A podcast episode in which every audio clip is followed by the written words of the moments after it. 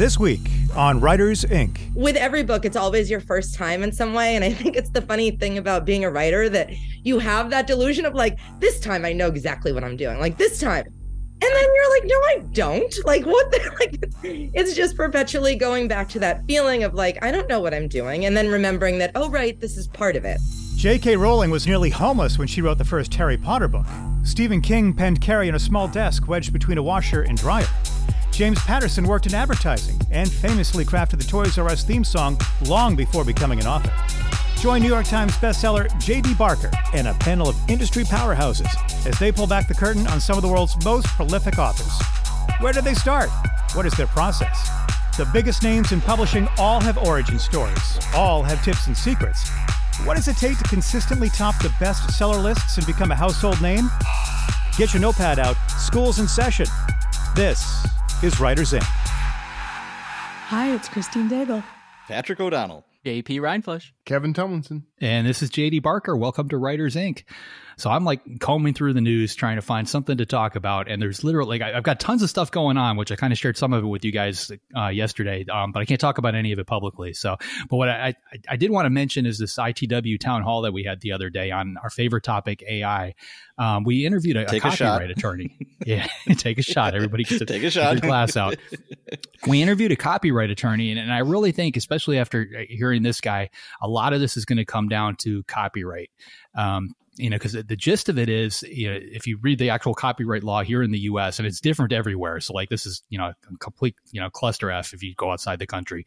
Um, but here in the U.S., in order to obtain a copyright, the text has to be written by a human. They actually use that language in there, so that would have to be changed, and it would take like an act of God to actually change something in the copyright language. It's not an easy thing to do. Um, so, if if you were to actually use, from what this guy said, if you use AI to generate a portion of your text, um, when you file for your copyright, you actually have to identify you know what portions were written by the AI, what was written by the human, um, which means you basically own, let's say, 90% of your copyright, 10% is not copyrightable because it's written by an AI or 80 20 or whatever the, the the breakdown is.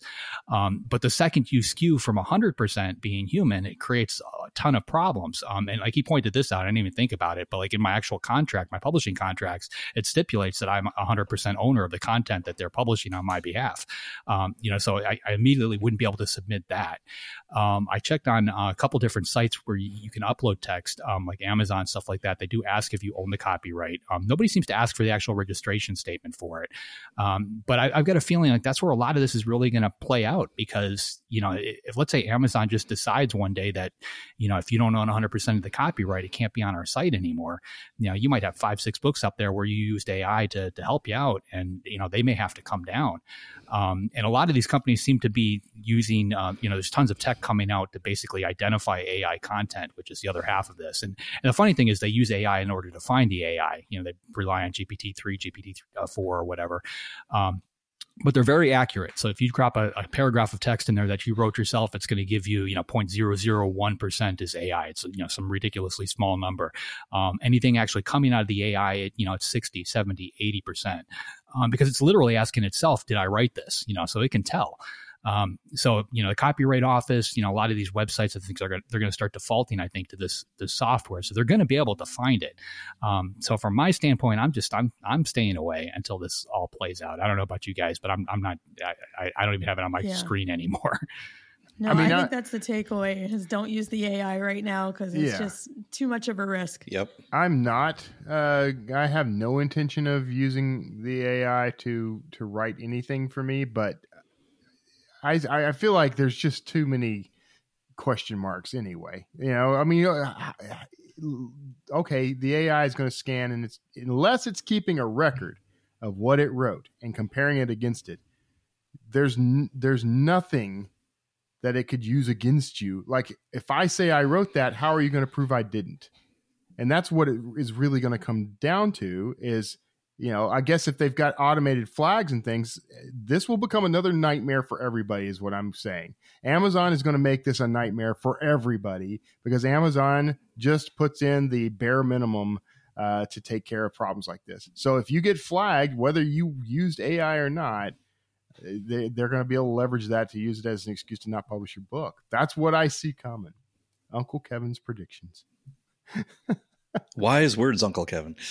Yeah, yeah. I mean, the way the software works, you know, it, it basically identifies a percentage. Um, you know, so all these companies, you know, so if Amazon decides that they're going to set a threshold, they're going to say if it's you know thirty percent or higher, we're not going to allow it, or we're going to red flag it, or whatever.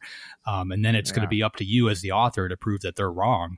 Um, or you know maybe how do you do that you, you, don't that's the thing so like right but like I, I have noticed in playing with these various you know the various software programs that you know if you put in text that you actually wrote yourself you know they're less than 1% you know? So like the only yeah. real safeguard is to actually write the text yourself. Um you know it, it's it's a weird problem. I mean because like for me personally like i write because i love to write. You know like i've been doing this for years. I was doing it for much longer way before people started paying right. me to, to do it. Um and i will continue. You know if people stop paying me i will continue to write every single day. Um so the real problem that you know is going to come out of all this are those you know the people that are trying to game the system the ones that want to write a book in five minutes and put it up on amazon to make a little extra cash um, that have no interest in the actual craft they just want to make some money. Those are the ones who are going to you know really gum up the works and they're the ones that these various companies and entities are going to have to try to, to filter out. Um, and amazon will have to filter it out because you know at some point people are going to be able to throw up a book a minute a book every five minutes right. whatever it is. Um, and even amazon their servers are not going to be able to handle that kind of data coming in. They're going to need some type of safeguard in place to, to protect against it. Um, so crazy stuff. But if, if you want to listen to it, um, go. Uh, we'll, we'll put another link in the show notes. Um, it's about an hour or so long. Um, basically me and Adam, Adam Hamdy uh, just talking to a copyright attorney. Interesting stuff. Um, JP, what's in the news? All right. So, um, uh, last week or a couple weeks ago, we talked about a Texas County Library uh, bringing books back in after they were removed. Uh, there's an update to that story, and the County Commission's Court is meeting today as we're recording, April 13th, to discuss the possibility of closing that library. Uh, so I know that the American Library Association and the Unite Against Book Bans are working together with the library uh, to support those at risk workers, etc. But I felt like this was an important important update just to talk about because this situation is not a self contained issue. Uh, we continue to see legislators banning books and targeting libraries. I know that there's a budget that was passed in Missouri that has completely defunded public libraries. So I think that this is important to have on our radar as authors because I think that we uh, can be voices and um, places of support for public libraries, for bookstores. So uh, I think it's important for us to know you know, it makes me think of prohibition and how well out- outlawing alcohol actually stopped the use of alcohol. Like pe- people kept drinking. Yeah. Like the next day, it didn't change yep. anything. It yeah. just, you know, what's going to happen here is those books will move to another location. It, you know, there, there's always going to be access. I think it, this is the wrong way to approach the problem. Yep, it's the wrong I, way. Yeah, I, I don't know what the right answer is. Um, uh, you know, banning the content isn't going to change anything. I think you know, again, I think we need to drill down to our own personal level. Level, if we want to ban it in our own house, you know, if we don't want our kids to look at something until they're a certain age, whatever, let let's do that at the parental level. I, I don't need Senator, you know, blow, you know, this guy, that guy, whoever to to make these decisions. So is there going to be book speakeasies? Is that what's going to happen? Yeah, that book speakeasies. Uh, we're going to start one covering okay. some banned books. Very good. You have to have every time we mention AI, and, you, know, take a shot. yeah, That's it. there we go. I'm going to start the band van. You know, just drive from county to county with my van full of banned books. I think really though, when we start talking about like defunding public libraries, like that impacts such a large group of people who would otherwise not have access to books. Yeah. And so yeah. it's just maddening to me to continue to hear this stuff. What makes me sad is that this this is the uh our, my neighbor county here in Texas. Where where I'm in Williamson County, this is like right next to us. Is my in-laws live in this county. So this is so, this is your fault you're you're in that front row raising your hand. We're gonna blame Kevin. We're gonna blame Kevin's in-laws for all of this. honestly, like here, like you know, like we, have got a very small library here on the island that where I live, and we've got there's 900 residents. So like you know, funding is a huge deal here. Like I know exactly what the dollar amount going to the library is. I know what going to the school is. All that kind of stuff.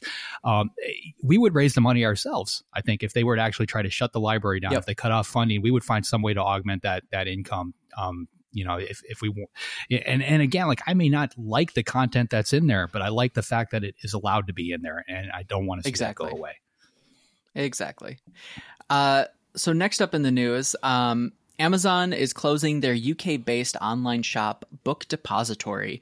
Uh, so, this is closing down the 26th of April of this year after almost two decades of being open in business. Um, so I know that Book Depository was founded in 2004 by a former Amazon employee, and uh, Amazon has been in the process of slashing thousands of jobs this year.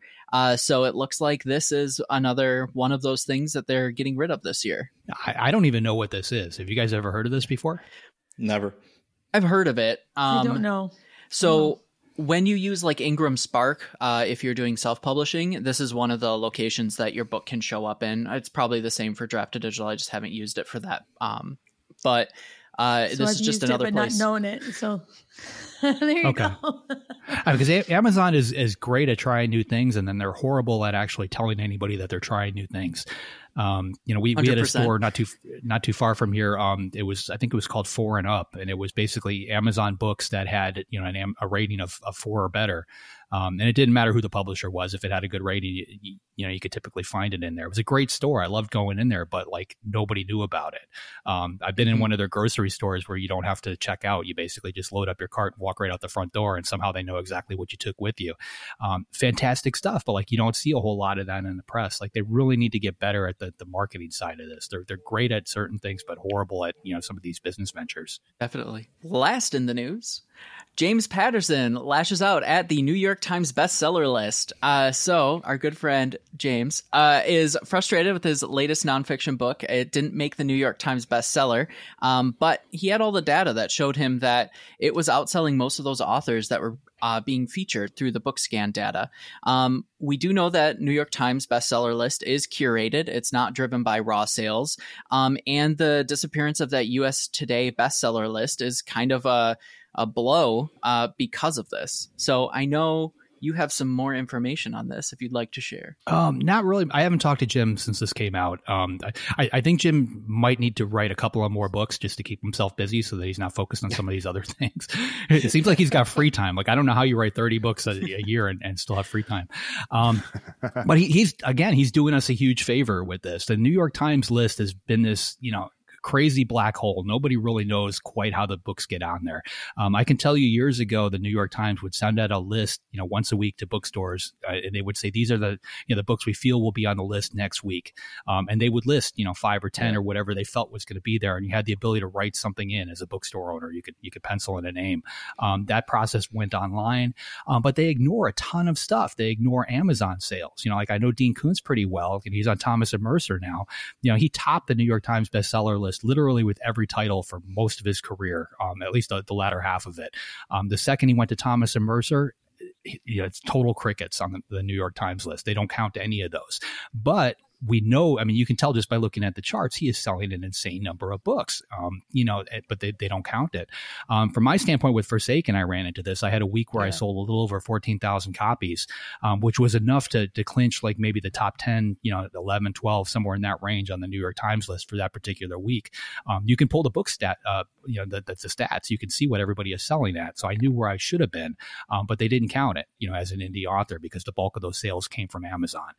The USA Today list, in my opinion, was the best one because it just relied strictly on 100% sales, um, which is, you know, if we're creating a bestseller list, that that's what it should be.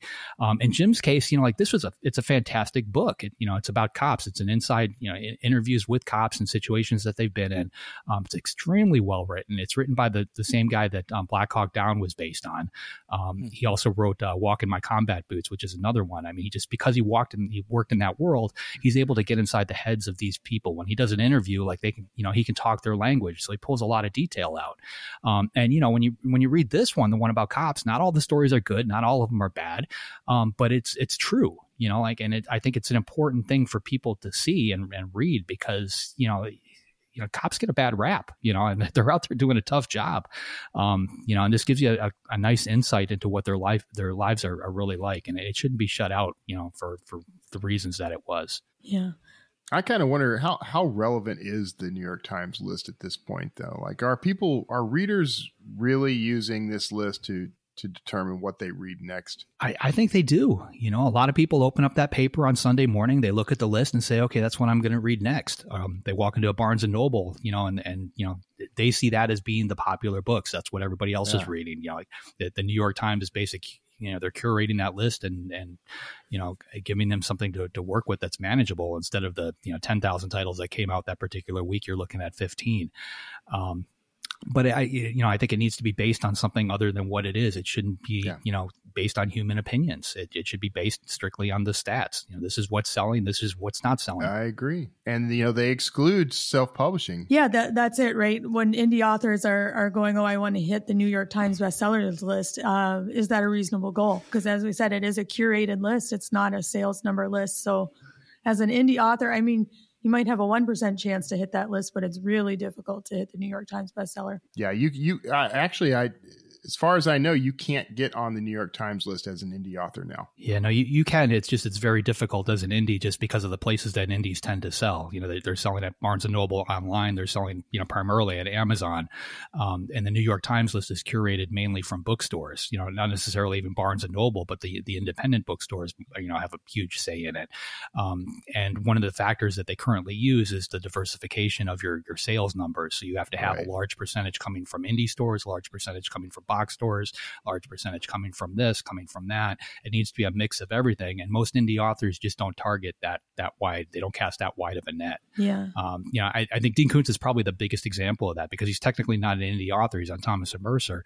You know, you can find his books in, in bookstores because of who he is, um, but he's still not able to make the list right now at this point, even though he, he's selling in all those different venues, just not at a you know the ratio that that they agree with. Right. Do you think that has to do with booksellers? Because you know they get uh, these huge catalogs from different publishers, the big four or five or whatever it is, you know, seven, 800 books every three months they have to go to and, and decide what to buy for their store. So, I mean, when you're already having that much competition just with uh, trad titles, it's got to be really difficult for indies to, to diversify into bookstores, I would imagine. Well, it's it's even beyond the catalogs. They, you know, the publishers actually hire people to walk into the stores, you know, to, to basically, you know, to, here's here's our catalog, but in the catalog, these are the five you really want to look at. Um, mm. You know, so like it, you know, indie authors can't even get in that catalog, let alone get on the list of you know that's being mentioned when they come through that door. Right. Um, so it's a it's a difficult thing to, to compete with. I mean, you really need sales numbers behind you. You know, as an indie author, if you're selling big enough numbers, the store stores will carry you. Get your fans to walk into a store and request you. The more often that happens, the more often you're going to see your title start to show up there. Um, you know, you kind of have to backdoor it a little bit. This episode is brought to you by Master Writer. Master Writer is a powerful collection of writing tools and references assembled in one easy to use program. Included are word families, phrases, synonyms, rhymes, definitions, figures of speech, pop culture, a searchable Bible of intensifiers, and a unique collection of intense descriptive words. Why struggle to find the right word when you can have all the possibilities in an instant? While a computer can't compete with the mind and imagination of a writer, the mind can't compete with the word choices that Master Writer will give you in an instant. When the two work together, great things happen. Check it out today at masterwriter.com. Okay, so JD, who's up this week? Oh, this one's going to be fun. We've got Caroline Kepnes coming on. She's the author of the books behind the, the Netflix show You, um, and her latest title is called For You and Only You and releases uh, April 25th. So here she is, Caroline Kepnes. So you have a new book out for You and Only You, the fourth book in the Joe Goldberg series. Yes. Yeah. Something like I can't the math, but the way each one is like around 400 pages. And then, you know, with writing, it's all rewriting. So there are a whole like it's that moment of like, oh my God, I have written so much about this guy, like so much because there's all that gets cut and redone. And yeah. Yeah. And it's always been kind of very literary focused, but this book is really examining a lot about the writing process, what it means to be a writer. There are a yes. lot of contemporary writers in it yeah it, it felt like you know it started with the pandemic and i was in you know home like uh, we're all in our own situation. And i was starting to think like people were like how would joe handle this? And i'm like oh my god he'd be one of those people who's like making the sourdough getting it all done kidnapping someone and getting away with it and writing his own book. So that i went with that of feeling like part of his survival is his like amazing selfishness which sometimes a lot of us could stand to be a little bit more that way of like get getting our business done and i went from there of thinking about like how I there's when he says that the reader becomes a writer, I feel like that's a lot of his way of thinking that like he's making that divorce in his head. Like a well-adjusted person understands that like no, the reader, you're a reader, you're a writer. Like there's not an end point, you know. and I as I went there and put him in the room with those writers and felt them all come to life. I just it was it was incredible. Like it was a very loud, like intense experience of yes, the writing those workshops was a, a light of my life. I hope they are fun to read. yeah, they were. And but I kept thinking, you know, like how do you write about this without getting into your own head and messing up your own writing? What was that? I don't like? know. And I mean, that's where I'm like, you read the book, like maybe maybe you can't. like it got to that point, yeah, where and also keeping all of their books in my head and kind of like right like going off and like especially Sarah Beth like when I was born, my parents, my mom was out of it, and my dad named me Sarah. So it's this like joke in my family that my middle name is Beth, that I'm like Sarah Beth. So I just felt very close to her for a lot of reasons. And I loved coming up with her titles. And then I'm like kind of spinning off and starting to write one of those, and then getting back into my head and then into Joe's head. Yeah. So I mean, I don't know. I feel like it's long. There's a lot there. I had fun. I hope you like read it with this like not like that you have to read it all in a day thing because I feel like it's a busy, loud crowd in there, you know. Yeah, it was a lot of fun. And Joe's book title was perfect. That was the perfect book title for him. yes, that felt right. And yeah. Yeah. And one of your character has real literal imposter syndrome. yes. I, I mean, I think again, like there was a lot of online time and I loved seeing everyone like in the like putting them all like Joe bringing Joe bringing out the worst in everyone and wanting to see the worst in everyone. The way that like if someone gives you a taste, it's pretty fucking appealing. And then suddenly you're doing it more and more. And that's how I felt it of like that even being around Joe is bringing out everything that he wants to think of these people as in them. And that's the magic to me of a of a person who like is always in the right, you know, and who just ex- like if someone expects bad from you, then it's easier to do bad. It's all kind of set up there. Yeah, absolutely. And it was really interesting for me as a writer just reading it because there are a lot of questions that I've had, like, you know, in my own process. And I think we all go through this when we're writing. So you have a writer that loves to write and another character who loves to have written. yes. And it, it, just got me thinking about that. I'm curious, do you uh, love one more than the other? Do you love both?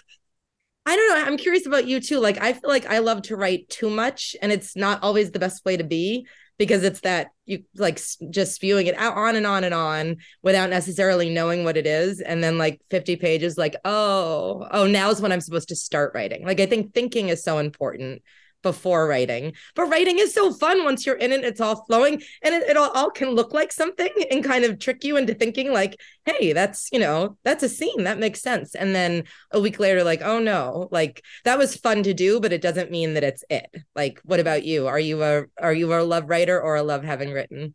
I love the process, but I also, of course, love when something's finished. But I was just thinking about can you be a successful writer if you don't love the process? So that was something that I was pondering this week yeah i mean i that's exactly it and that's where like i with wonder's book i felt like it is kind of going against the grain of everything that's like in our ether as far as like let people into your process do it get it done like present yourself show yourself like that it's all changed so much. Like i i was in my 20s in the 90s when my idea of a writer was someone where you didn't even know what they look like and or what the what section it was in in the bookstore because i found it in some bin on the street and felt special that no one knew about it but me. And now we just live in a very different world. So I loved the idea of this woman who's like loves to be writing this book privately, secretly, and Joe kind of pushing against that.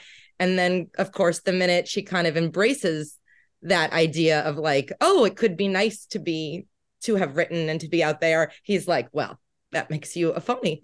that is really interesting because, yeah, I think, you know, there used to be this real perception of a writer as being the solitary person alone in the woods in their cabin typing on their keyboard. And that's not the way it is anymore especially with like social media and all these author communities. And it's not really such a solitary pursuit anymore. Yeah, and that's where it was. I feel like Joe being someone who's so old school and rigid, like the same way in you, the way he was like collecting these typewriters, it's like he's going to hold on to that idea and be kind of disparaging of anyone who enjoys any sense of community when really he's just like hurt because he thought that these people would all be his best friends. And it's like dude no like they're not like you. They didn't you know they're not here because they murdered people and got away with it like and i think it's that outsider feeling and that's where people connect with it with him over the years. Like it doesn't make make you a murderer to sometimes feel like you don't speak the language or you can't get there. And that was the what felt right in this book of like his profound social awkwardness after the pandemic when all of us i think are a little nuts. Like yeah for sure. I love that. So in your book one character says that when it comes to writing praise is poison. Do you think that's true? Can praise put too much pressure on a writer? I mean i feel like like i've had those moments when i was younger and like i would get a compliment and then run with it hardcore like I remember I did I did that thing in college where I had done something with a little art in it, you know, like a little poetry where like the indentation and someone said something nice about it. So then I do like all fucking like indentation art. Oh, look at it. You have to step back to read it. You know, I feel like we all like that's part of growing as a writer. And it's the same way that like I still have this rejection letter from 17 magazine that was like a turning point in a good way because it was handwritten it was they named the story. She was so thoughtful. I could tell she read it, and it was like you you know you're good at this. Like I want to see what you do next. And it was like this moment of oh right, like no criticism gives you purpose praise tells you and it's all downhill from here on some level and i feel like that's part of the human condition like it's not just about writing but i think that's also where it was fun to take joe and put him in this position of being very aware that like he he's Joe. So he only wants this book to be out there. If the whole world is like, oh my God, you're a genius. You're JD Salinger. You're the best thing ever. Also, your girlfriend is too. She's just as good as you. everyone else is dead. It's like an exaggerated form of what all our modern culture, with everything being rated, discussed, like analyzed, graded, kind of puts in us a little bit. So I feel like there are moments of that where, yeah, praise can be poison but it doesn't mean that it's bad. Like a little poison also makes makes you stronger. That's true, right? Yeah, and it was very funny because he did want to be the JD Salinger, but maybe would have sold out to write some erotica or something. I don't know. so you've you know had quite a lot of success. Do you ever feel pressure about having to do as well or better than your last book? I think I mean, yeah, it's like that's the wonderful nightmare of like and and especially with this book where it was so much about writing and it's my first time writing a fourth book in a series like it's like all with every book, it's always your first time in some way. And I think it's the funny thing about being a writer that you have that delusion of like, this time I know exactly what I'm doing. Like this time. and you're like, no, I don't. Like, what the like it's just perpetually going back to that feeling of like, I don't know what I'm doing. And then remembering that, oh, right, this is part of it. Like it's the discovery, it's the creativity. Like to me, like there are those pantsing days where you fly and you wind up somewhere you never expected. And oh my God, it's art and it's great. And then there are those plotting days where you get get there and you're like, oh, that's great, but what the fuck? and I don't remember, yeah, what you asked, but I feel like yeah, yeah, I was asking like, how do you deal with pressure, like when you've had yeah, success, and then you have to like laugh, I guess, and yeah. feel like, well, the same way that like, like, do you know Gabino Iglesias? He's been yeah, yeah, like tweeting like one star reviews of books that just make me laugh, and remember that like everyone's gonna hate some things, everyone's gonna love some things. It's the all the you know first grade stuff you hear. Like the only person you can please is you, and work with yourself and try and learn from your mistakes and all that cheesy shit, and just like put it on a pillow and stuff it in your head and go. Yeah, for sure. So you just have fun. Is that how we deal with it? Or just I feel like the, yeah, having the fun and then doing the work and like yeah. enjoying the ugly and the pretty. Do you know what I mean? It's yep. like like all creative processes, like whether you're getting a haircut or whatever it is, it's like some of it it's painstaking and other parts are like, ooh. And yeah. Yeah, we've all had those nervous haircuts, but it turns out okay in the end. like usually. right. When they're like, this isn't it. And you're like, no, this is it. Like, what are you doing? So one of the hard parts about writing is, you know, this elusive thing called voice. So I'm curious, how did your emergency throat surgery and the resulting enforced silence help you develop your writer voice? Oh my gosh. Well, it had been a very talky time. Like I had gone through personal loss of losing my father. And it's going to sound silly to say these things in the same sentence, but then I had also uh, taken a leap of faith and made a short film, which was very like, you know, a lot of talking, you know, that was a, one of those, oh, it'll cost a couple hundred dollars and take a month. And no, they don't, it doesn't work that way.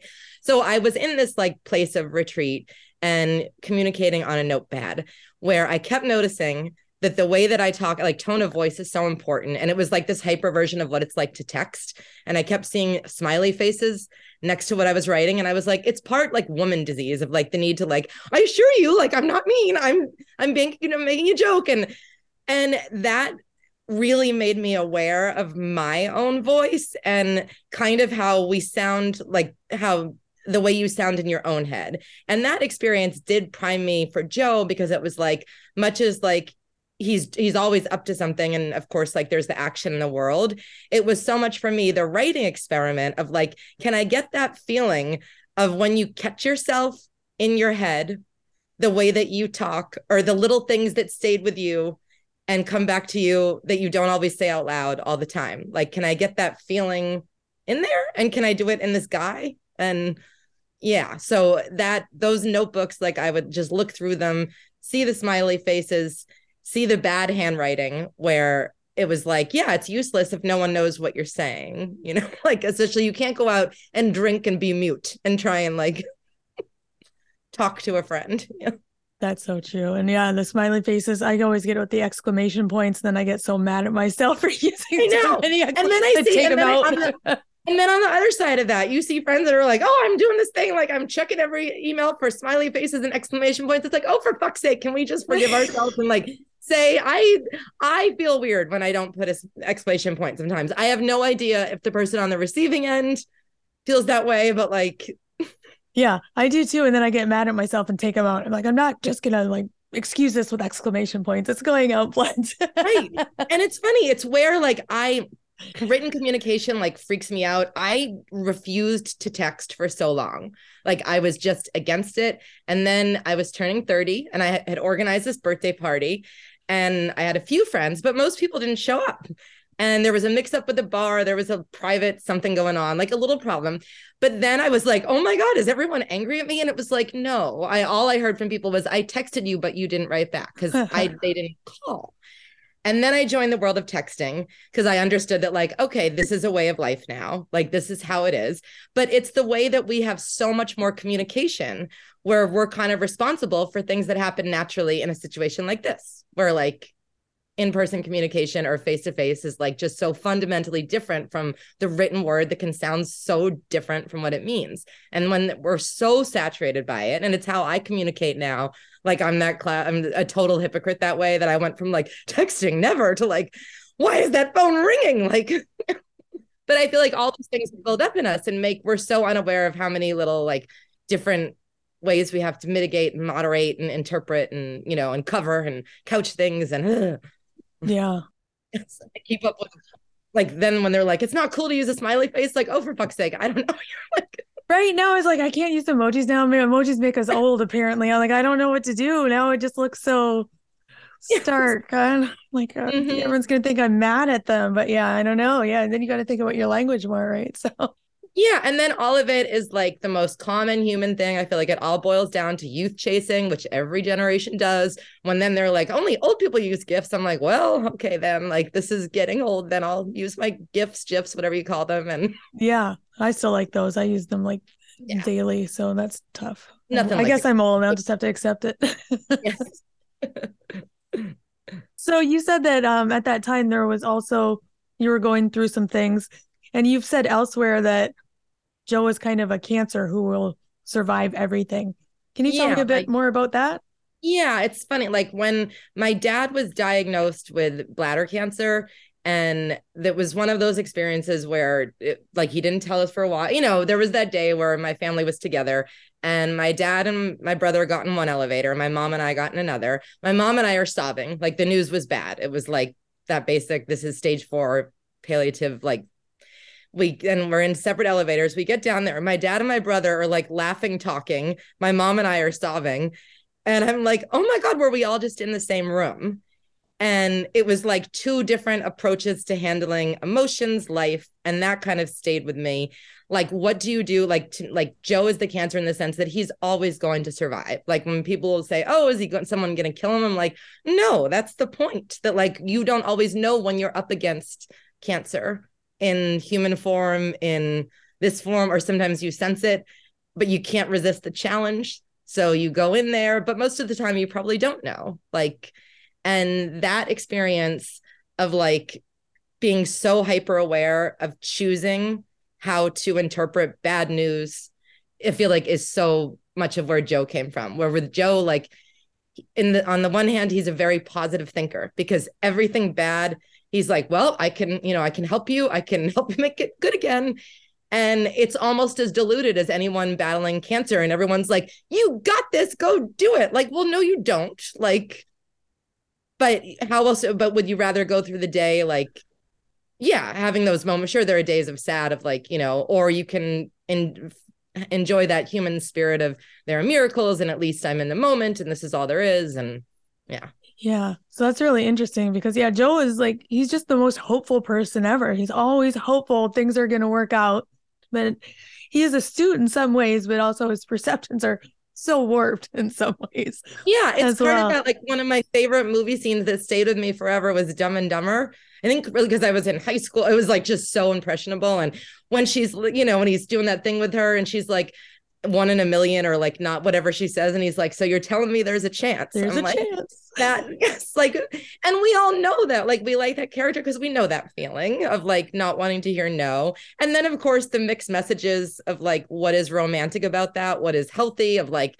we hear all the time, like in your career, like don't take no for an answer, keep trying, go get them, go, go, go, go, go. But now in relationships and in all things romance, it's like, unless you have a handwritten note that says yes, like watch out, bitch. Like, yeah, absolutely. That's absolutely true. Um, yeah, I really like, you know, his attitudes about a lot of things. Um, the social media and the gems and his attitude towards that. Do you think that um writers need a social media presence or I think like I think none of us know. I think it's there. Like I like to see my friends' stuff and hear about books like and I like that thing when you see a book cover and you become obsessed with it because you see it different places. Like right now for me, that's Yellowface. I see that cover, I'm like, I want that book. I want to touch it. It looks good. But I feel like we it's there. It doesn't matter what I think if I think we need it or we don't because it's there. And that's yeah. what's so weird about it. Do you know what I mean? Like uh, for me, it's like if it's like the way that it used to be that the library closed and that was it. It was closed. The bookstore closed. Now the shit is open all the time. So even if you're like, I'm taking a break or I'm taking an active stance against it, it's still there. So yeah. Yeah. And like some people are definitely better at it or like enjoy it. It's built for their personalities. They're good at expressing themselves that way. Other people, I feel like that's where it's just, you know, interesting. yeah. It can be such a distraction though, like when you're supposed to be doing other things. Have you ever struggled with that, keeping off of social media or games or? Absolutely. That's what, like, I feel like I have to be my own mother, my own, like, put yourself in the corner. Like, you don't need to watch, like, I like watching those roller, roller skating videos right now so I, it's also weird the way it's such a like a fucking drug dealer the way it knows what you like so if i go on instagram it's like here it's all roller skating like and I, it's just a moment that i'm in of like i like the music the movement i can't roller skate and i'm like why did this is so cruel and I, am like in a hundred years they'll, they'll study what this did to us because it would be easier to walk away if it didn't know exactly what I want. But then you know how it is. Then whatever you're looking into, like it thinks that that's your thing, and that's what sometimes that can be beneficial. Yeah. No, I don't want this. This was something I was looking up, like a charcuterie board or whatever, you know. or it's just like, oh, that looked interesting one time, and now that's my whole feed. I yeah. get a lot of dogs, which I don't. I actually don't mind the dogs. The dogs are pretty good. yeah, that's. Mm-hmm. They probably lower the blood pressure and all that. How do you manage it? Not well. I wish I did better. I'm I'm very distractible. So, but I have I do set writing time, so that that usually helps. I'm like, no, this is writing time. I tell them, yeah, it's I'm like, in the dungeon. You gotta go. it's reminding yourself too of like how much better is it going to feel if I did those hours and did this, and then you know, absolutely, yeah, letting it be dessert. But yeah. so speaking of weird things, I want to know what's the strangest thing you've ever looked up as a writer and did you use a private browser? I never you I yeah, I don't I just Google. I'm like, I'll assume that like I won't be suspected. Like, there was that story last year, the woman who did do like kill someone after all the Googling. Um well, I went to it's not a lookup thing, but last year at one point with this book with Wonder working at a Dunkin' Donuts, they have those ovens, and I had had it in my head that she, you know, so I go into this Dunkin' Donuts with my brother, and the guy was so friendly and it was pretty quiet. And I'm like, I'm right, I'm a writer. Can I come back there and just kind of look around a little? And he's like, Sure, come on back. And nicest man in the world. I'm like, Can I see the oven? He's like, Sure, here's the oven. I'm like, Can I see if I can fit in there? And my brother's like, No. the guy's like, No, no. And then I'm like, No, no, no, no. And I, I knew that I could fit in there. It didn't even happen in the book, it didn't go in it. But that's what I feel like the internet also can do to you when you're used to looking up weird things and it's just you. So, like, you're looking at this knife, you're looking at, you know, uh, burying places, and you get so you know that you're that it's research, but you bring that into the world a little and are like, oh, right, like this nice man is already like letting me in. And now I'm asking if I can go in the oven. Just no. like, so yeah, like mostly yeah, the usual like uh, in on the computer, the bury the burying bodies, and I'll just I like those rabbit holes of like finding something, you know, and then you just fall, fall, fall, and yeah, you can get sucked down those rabbit holes. Idaho is taking up suddenly days of your life, and yeah. Have you found it? What's the weirdest spot you've ever found that someone has buried someone? Oh, well, I not I mean it was where I grew up. It, it's not the weirdest, but it was, you know, it's that thing if it's close to home. Yeah. There was a motel where the guy buried his wife at the motel in the front yard. And that was pretty bold, you know, like when they when they do it at home, like I guess in Marley and Me, they bury the pet at home because it's like, yeah, it's your pet, it's your family, it's love, that's what you do. But when you kill someone in your family and bury them in the home, it's like isn't that when you exactly when you take them to the woods or? Yeah. Like that that is pretty bold and you're probably going to get caught if you bury someone in your yard. So yeah. pro tip don't bury and someone in your yard. no matter what you believe would you want that reminder? Like wouldn't you want them kind of away? Like yeah. Like i like in our house we my cat is in the backyard. I'm like cookie was the best. So it's nice that to think of her spirit out there if that's a thing that exists but if someone like broke it and tried to kill me, I wouldn't want them in the backyard. Like, no. No, 100% not. They need to go far away. So I want to ask about the uh, references in your book. You've got a lot of like nostalgic and pop culture references. Um, tell me a bit more about that. How you use that? Do you think it's kind of a shorthand to connect with readers? What do you that, love about I mean, that? That's one of those things like that uh, it started with that first book and it was always in short stories that like I finally came to terms with with myself that like whatever this is just how I write. And whenever I tried to consciously not do that, I was it was very like it was raining that night like I'd become someone else. And I'm like it's not intentional. It's not like I want it to be this way, but it's kind of like accepting the way your brain works and especially then with these books that like this is how it is and then trying to like have fun with it or see where it goes. So yeah it's overwhelming because like in the beginning like i remember being asked like after one book like did you have a list of things? I'm like no it was so spontaneous of like as i'm writing that book. But then once in i feel like in any series like once your book is out there and it's established and this you've set up this is like how this person thinks how they operate suddenly it comes. So it's impossible not to like go through the world of like how would joe think about that? Would he know about that? Would i you know what i mean? Like and kind of deciding what he would think about things. And yeah. Yeah that's interesting because i really enjoy it because it is like a bit nostalgic you know and i'm like oh i love this. I forgot about this. And it's it, makes a nice warm feeling and a book that's not a warm feeling book i guess. I mean i hope so. Yeah because that i feel like i also think it makes him for me it helps make him human. Yeah. Or like it's just this hopefully like not in your face but like reminder that like he's you know watching shit and liking it. Like the white lotus thing in the book like i loved that you know i loved the second season too but that first season i loved so much and it was like oh yeah he you know of course he wants to know how it ends if he thinks his life is ending. Like so I want to know what's your take on profanity in fiction? How much is too much? That's another thing of like not I know I I I don't know, right? Depends on the thing, right? Like the way in some books, like it works, it doesn't like I'm not where it's just a part of the flow and it's how they talk.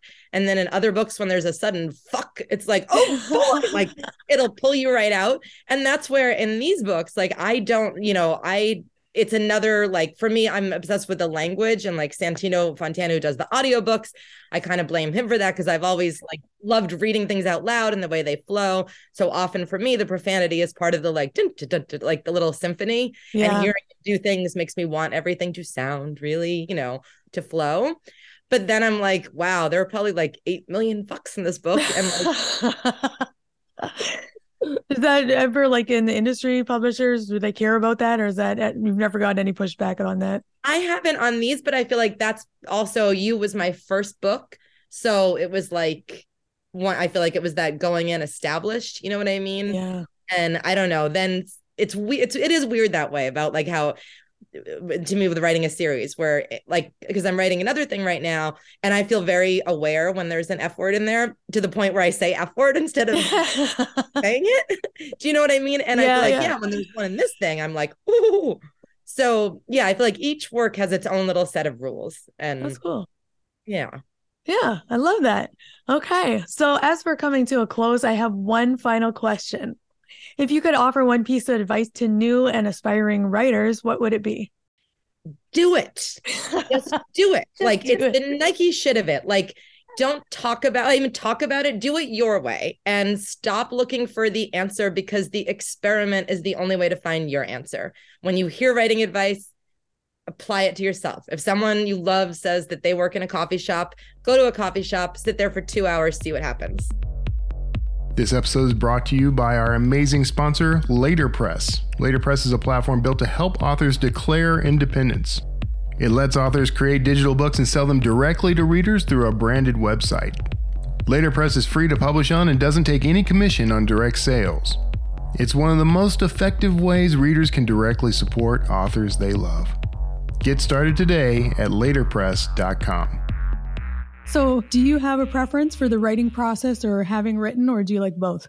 I love I I like writing. I write every every single day, 365 Rebel. days a year, sometimes 367. And uh it's just a it's cathartic for me. I like I I have uh, I'm not good at math is what I'm trying to say here. Uh but I I you know, I I come to the page every day and it's I start with like journaling and things like that, you know, and that's my like warm up and self therapy and that sort of thing. But you know, the the fiction is uh, has been a part of my life for a very long time.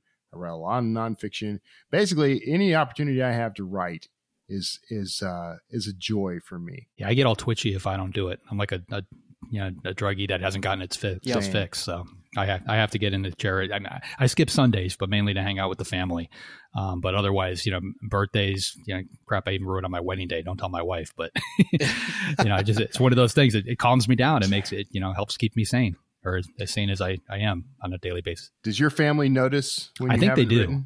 Um, I mean, my my yeah. My my daughter is yeah, more than more than once like put me in my office and said put you know like pushed me into my chair and said make some words, Dad, and like walked away. So maybe she's she's onto something. like for me, it all depends on deadlines.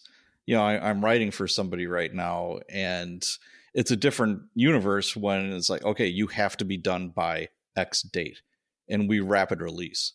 So there is no, I don't feel like it today. It's no, you're gonna do it today. Otherwise, mm-hmm. you know, it's like homework you know it's like if you wait till the last minute which i always did in school you know yeah. it'll you're you're going to get buried in that avalanche of work that is going to come like snowing upon you.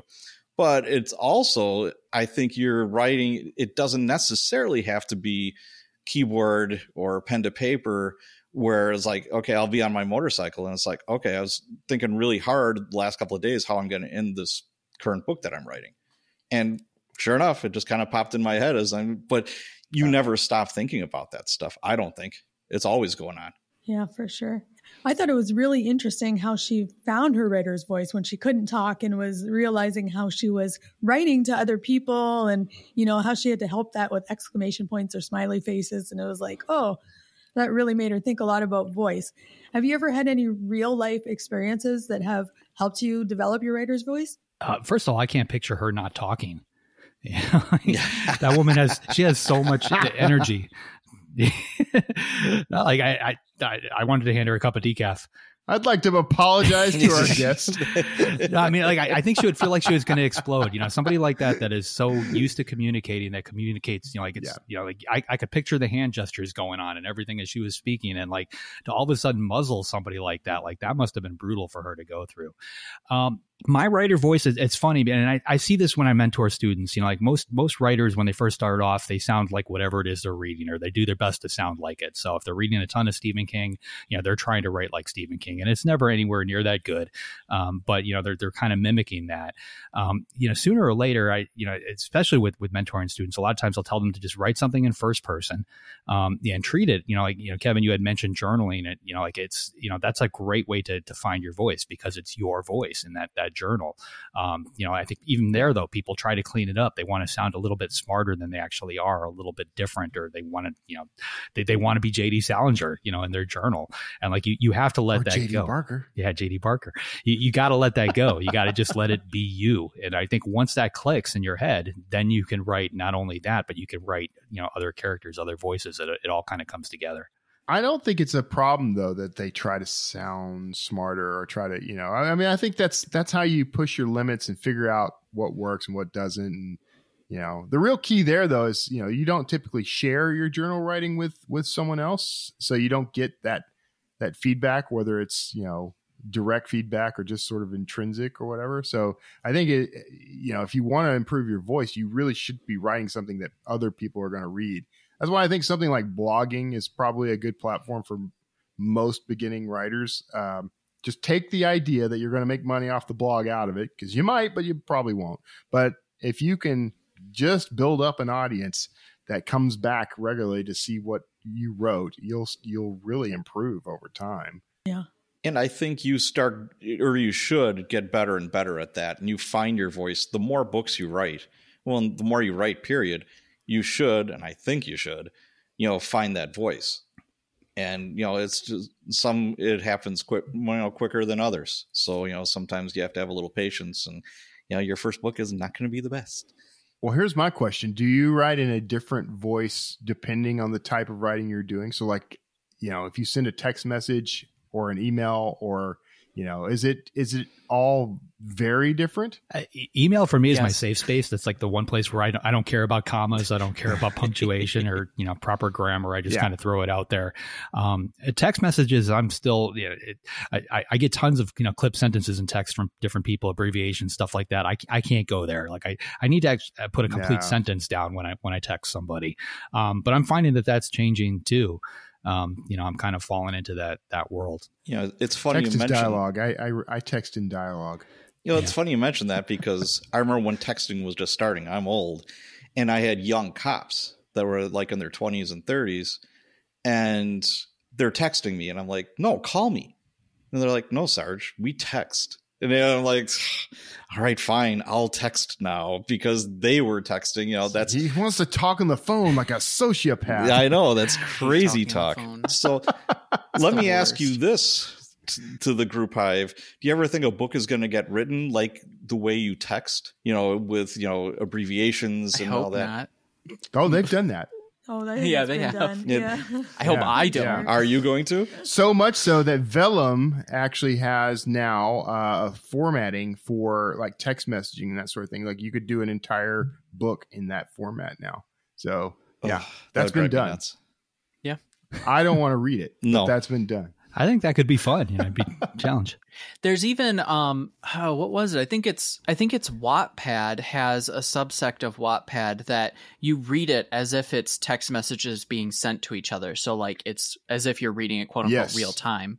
Um, yeah, yeah, yeah. So even like an interactive yes. platform already exists with that. Well, so think think about a book like Dracula. Like that was actually written. You know, it's it's letters and, and things like that going back and forth. So if you know Bram decided to write Dracula today, it it probably would be text messages.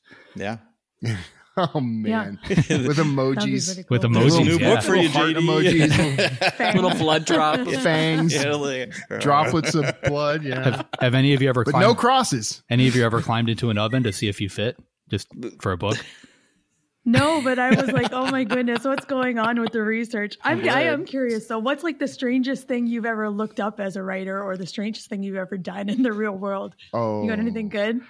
I, I've Googled, you know, like looked under the kitchen sink at the chemicals there and like Googled like what can I make of this kind of thing, try to figure out what what I can combine to make poisonous gas or do this or do that.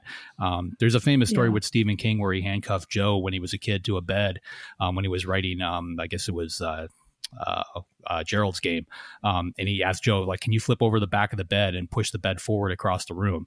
And then his wife, I guess, walked in and caught them all doing this, and kind of shut that project down. Um, but you know, you, I think you have to try some of these things, right? Because especially if it seems very over the top, you want to see if it's going to work. I, I've never climbed into an oven, yeah. um, but I've I've done, you know, I, I could you know, probably make a bomb out of half the stuff I've got under the kitchen sink. Yeah, I've I've googled that too, which you know is probably not smart, but I have. yeah, we're, I don't know if we talked about this when my husband's an attorney for the U.S. Army, so I'm looking up something, and he comes up behind me one day, and he's like. What are you googling? I'm like, uh, how to build a thermobaric bomb. He's like, don't do that. I like almost gave him a heart attack. Thinks ice is coming to the door.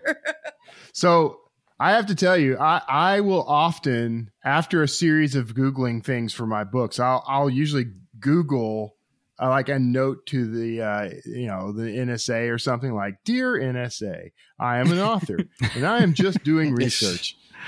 'Cause I, figure if they scan my history, Oh, at least I've got something somewhere. Yeah, I think I don't know if I told JP this, but this week I put in a, a Google search that I'm the internet returned the suicide hotline for me, and I was like, I'm Oh, just I get looking that. stuff Yeah, I get up. like stuff like that. honestly, Yeah, I get those a lot actually. I think we're giving the government too much credit, you know, expecting somebody to show up on our doorstep. You know, Like if, if you actually walk into a, a FBI office or a CIA office, like they're running, you know, PCs from like 1992, they're on Windows 95. You know, they're they're not piecing together anything that you're doing at home. You know, maybe NSA at that level on, you know, two machines in a back room somewhere. Um, but they're they're not coming after us. I, I mean, some of my Google searches, if they haven't shown up on my doorstep yet, nobody's nobody's coming.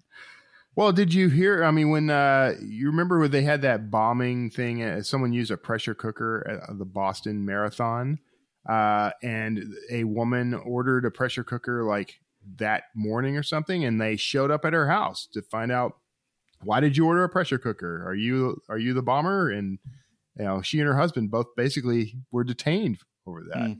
And Patrick, I'm I think we keep interrupting you. I'm oh, that's okay. No, I was just going to say I had 25 years. I had a front row seat to all the strangeness that you could think of and then some. So I really don't need Google. I, you know, I just think back on my old days and I have memo books back from 1995 with all the weird stuff that I've been through. And so that's one good part. I think the moral of the story is that they don't catch you in advance with this stuff, but they but they will use it against you later. You know, when when you're in a cell and they they you know grab your computer and look at your Google search, that's where it's going to bite you. so make Yeah. sure you have a good escape plan. This is not. So my advice. strategy works. It still works. I leave that note in Google, and that's going to be part of my search history. That's my well, what do you call it? Your Your alibi? Your, that's how I cover myself. yeah, that's your Yeah. alibi, Kevin. Yeah. alibi. Thank you, former police officer. No Thank problem. All right, awesome. So as we wrap up, who's up next week? Oh, next week we've got a, a really good one. We've got Dennis Lehane coming on. Um, incredibly talented guy, author of Mystic River, Shutter Island, Gone Baby Gone. Uh, his latest book is called Small Mercies and releases April 25th. Dennis Lehane, don't miss that one. Sounds great. If you'd like to be notified as soon as new episodes publish, make sure you go to writersincpodcast.com and sign up now. We'll see you next episode and have a great week of writing. Do you want to write crime stories that are accurate and believable, but lack firsthand experience in law enforcement? Join Cop Camp, the Cops and Writers interactive conference, and experience what real life police officers and detectives do through hands on activities this June 1st through the 4th at the Fox Valley Police Academy in Appleton, Wisconsin. Limited class size of 30 to 40 students ensures an immersive, interactive experience. Attend firearm simulations, drive a squad car, solve mock crime scenes, and use real CSI tools, and more. Register now at premeditatedfiction.com forward slash copcamp 2023 and take your crime writing to the next level. Thanks for listening to this episode of Writers Ink.